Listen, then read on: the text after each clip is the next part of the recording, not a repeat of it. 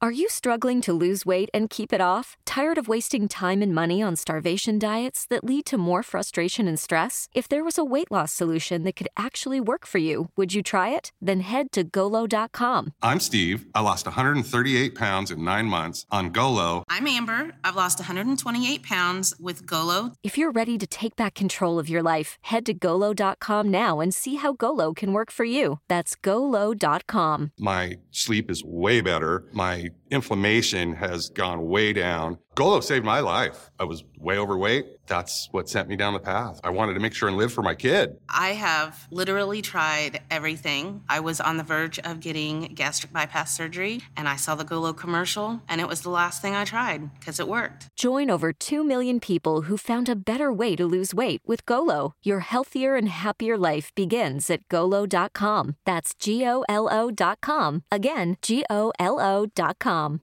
Allora, eccoci al secondo episodio di questa serie, miniserie o grande serie, adesso vedremo, dedicata agli psichiatri cattivi, psichiatri che possono essere sia immaginari ma anche psichiatri reali.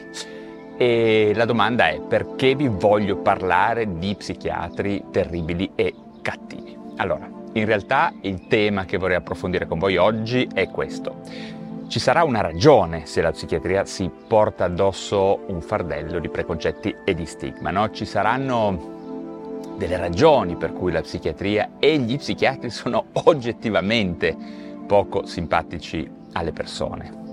Bene, in questi giorni ho pensato una cosa, appunto una specie di sfida, ovvero di andare alla ricerca di quelli che sono stati oggettivamente degli psichiatri terribili che hanno contribuito a generare nella mente delle persone il preconcetto di una psichiatria cattiva, sadica, inutile o addirittura pericolosa. Che ne dite? Può interessarvi? Fatemelo sapere perché questa è una serie che a me piacerà portare avanti. Eh?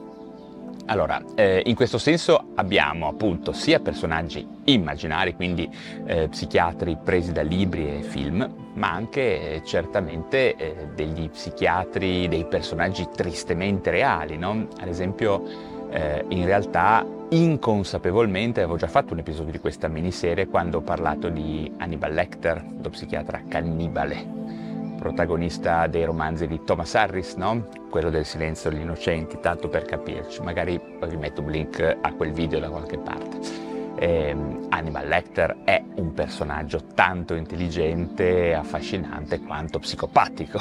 Io credo che eh, questo genere di narrazioni cinematografiche, letterarie, no?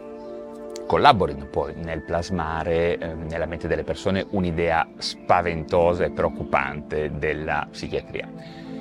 Ma d'altra parte, in questa mia carrellata eh, che vorrei fare di psichiatri terribili, ci devono anche essere eh, degli psichiatri, diciamo, reali, che eh, si affianchino a quelli immaginari, no? E solo in questo modo quest'idea angosciante della psichiatria no? può prendere forma nella gente, non ci devono essere solo um, psichiatri eh, di fantasia, ma anche psichiatri concreti.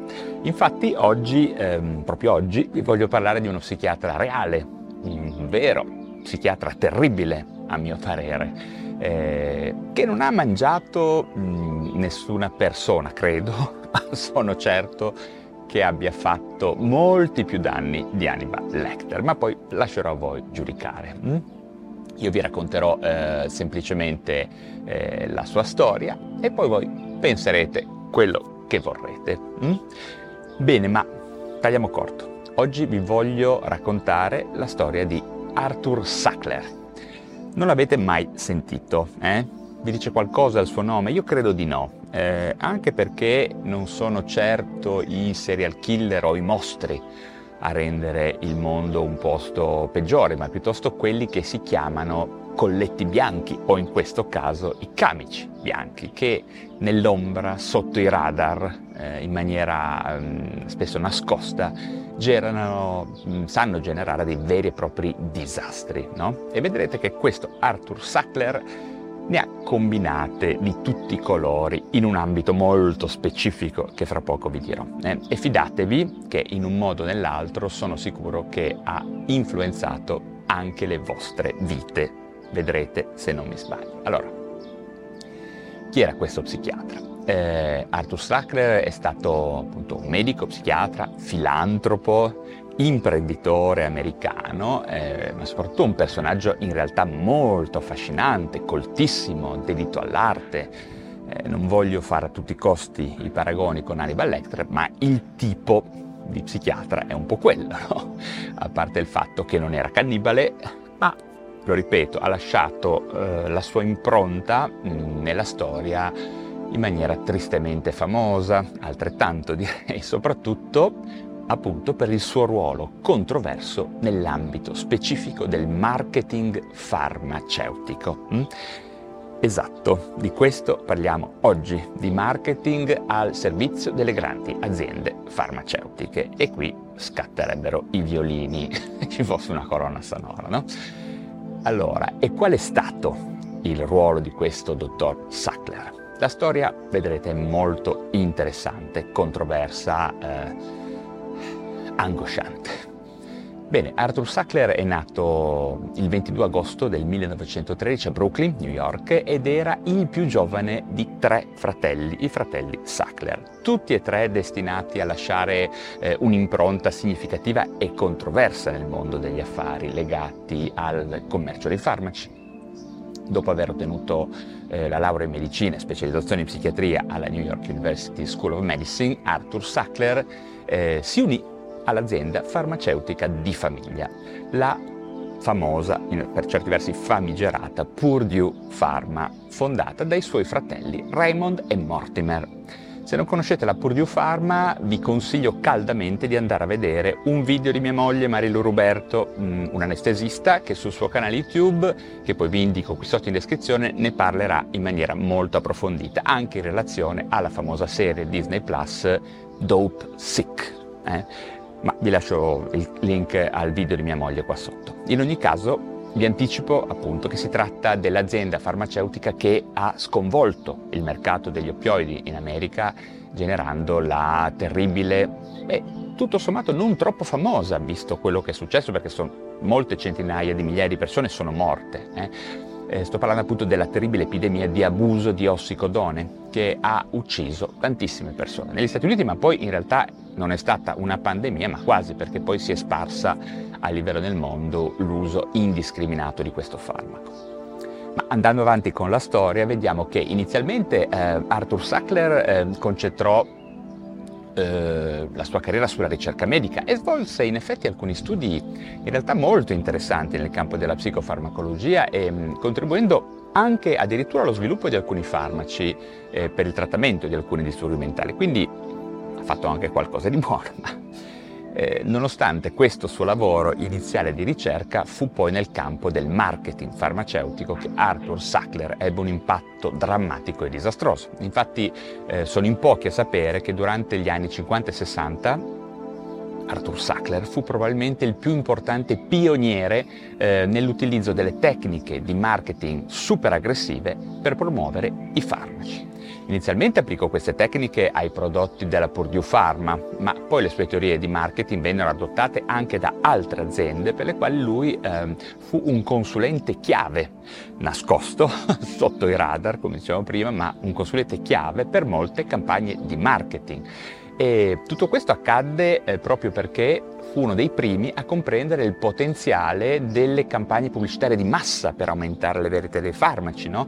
eh, e inoltre per primo capì il ruolo chiave della corruzione o pseudo corruzione, chiamatela un po' come volete, dei medici mediante convegni di lusso, regalie, favori, no? quelli di cui si è iniziato a parlare poi molti anni dopo. No?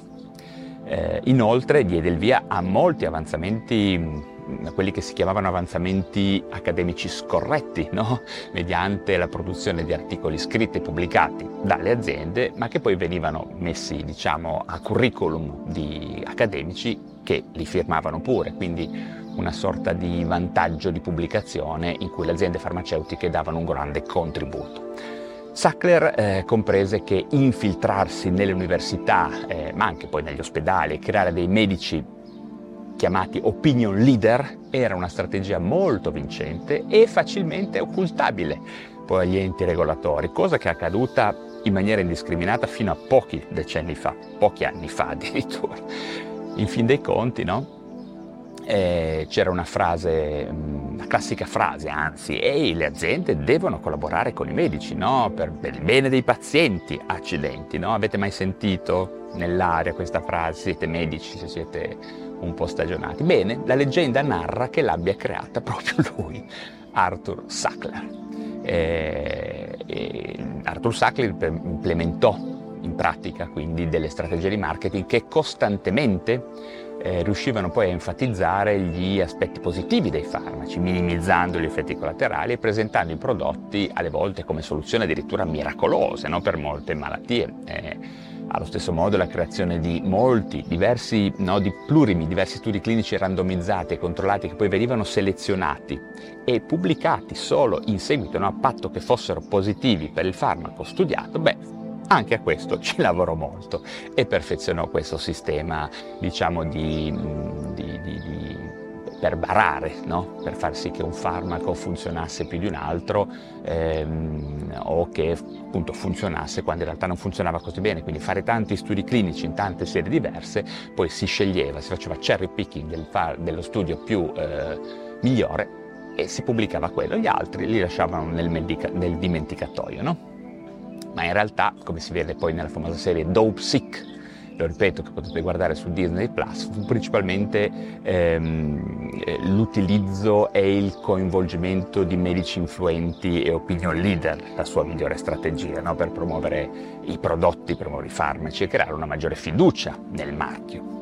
Ovviamente come dicevamo prima, tutto a botte di cene eleganti, convegni imposti in lusso, regalie varie. Eh? Guardate Dope Sick, ve lo ripeto, oppure se volete fare prima, come vi ho detto prima, guardate il video di mia moglie, il link lo lascio come primo giù in descrizione. In ogni caso, questo suo approccio, diciamo, innovativo, eh, per usare una parola decisamente fuori luogo, al marketing farmaceutico portò senza dubbio un notevole successo commerciale per la Purdue Pharma, soprattutto con il lancio di farmaci di successo come l'Oxycontin, no? l'ossicodone, un potente analgesico opioide a rilascio prolungato. Ma come tutti poi abbiamo scoperto negli ultimi decenni, ehm, purtroppo l'Oxycontin sarebbe presto diventato il centro di una crisi nazionale e mondiale legata all'abuso di opioidi alcuni, edichi, alcuni echi di questa epidemia poi di iperprescrizione ci sono stati anche in Italia, andate a controllare, adesso non sto a parlarne, ma andate a controllare, vedrete che ci sono stati scandali grossi anche in Italia. E infatti poi negli anni successivi alla campagna di marketing l'Oxycontin fu oggetto di critiche per la sua elevata potenza, no? per il ruolo che giocò nella dipendenza, l'overdose di molti pazienti, le morti che si crearono, l'uso improprio e l'abuso del farmaco divennero appunto un grave problema di salute pubblica.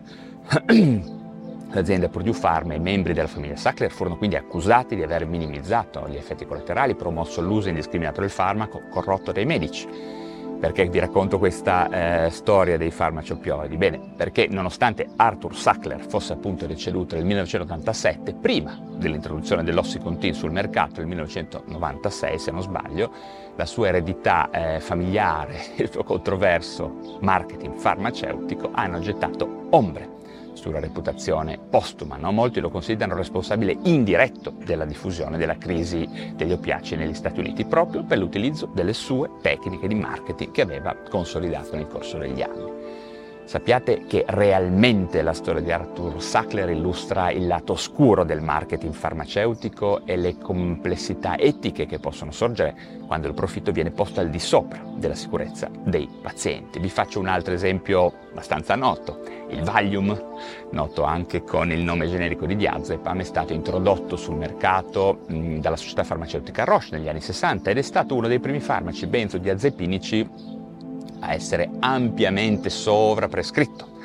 Anche qui la leggenda narra che il termine tensione emotiva fosse stato coniato proprio da Arthur Sackler per allargare, per estendere la prescrizione del diazepam anche a condizioni non gravi o addirittura non mediche. No? Tensione, tensione emotiva sono termini evocativi no? che tutti noi possiamo provare o sperimentare nel corso della vita.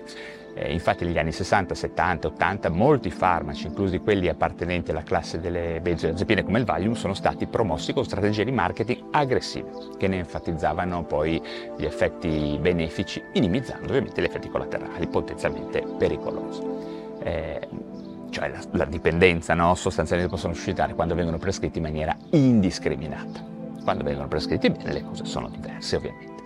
Ogni tanto mi viene da pensare al tanto generico, molto abusato termine che io odio, sindrome ansioso depressiva, che non vuol dire niente, e non so perché comunque mi viene da paragonarlo al termine tensione emotiva, no? magari sono io a essere prevenuto, però, ripeto, ci sono delle parole che suggeriscono nella mente sia dei medici che dei pazienti la possibilità di estendere in maniera indiscriminata eh, l'utilizzo di alcuni farmaci, non tanto a delle patologie specifiche quanto a degli stati, no? tensione emotiva, ansioso-depressivo, eccetera.